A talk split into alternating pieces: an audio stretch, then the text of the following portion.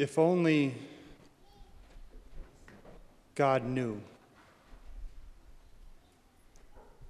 If only God knew what it was like. If only God knew the depths of my loss or suffering or pain. If only God knew.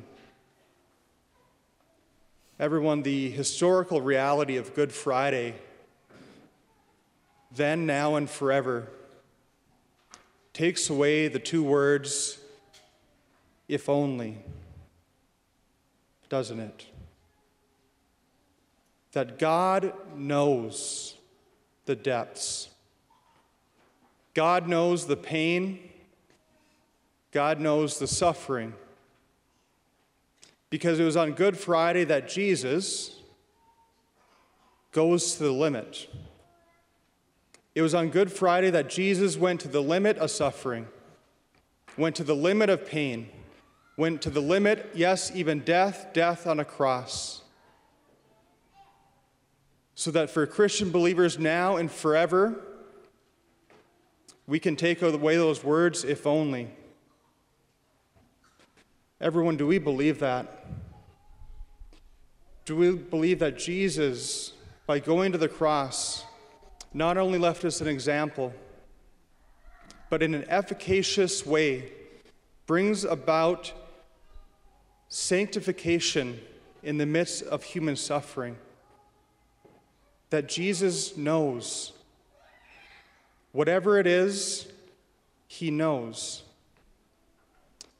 And He knows because He is the suffering servant Everyone, I trust we know that for the Jewish people, they were waiting for a Messiah, weren't they? They were waiting for the Christ, they were waiting for the anointed one.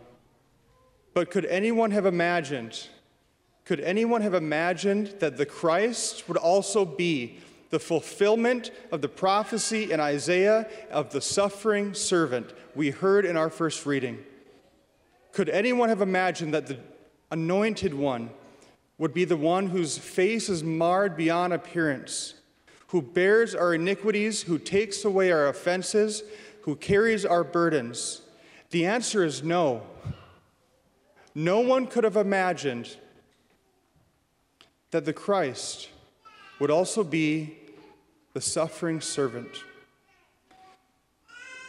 Everyone, if we take time, whether today or any day really, and look at a crucifix, or you look at a beautiful crucifixion scene like we have in our church, one of the finest you'll ever see, if we take time and actually let it sink in and not be too embarrassed to look, to not be t- to be vulnerable enough to gaze,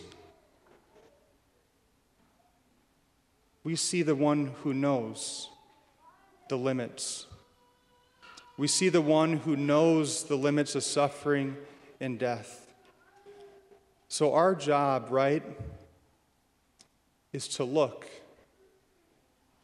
and to gaze and to keep our eyes fixed on Him, that He is the suffering servant, He is God. It was Catherine of Siena who said that it was not the nails that held him up on the cross.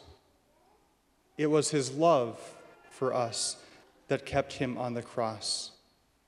It was his love for you that kept him on the cross. And as we gaze and as we look, I trust we see that there is nothing in us that can keep us from the love of God no sin of the past, no inadequacy, no failure can keep us from being in communion with God.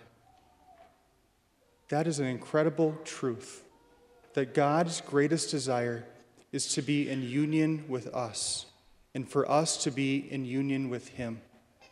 And not even Jesus on the cross and the betrayal of that reality can keep us from being in union with Him. It was not the nails that left him on the cross, it was his love for you. Have we let that truth sink in? Have we let that truth entered our own hearts?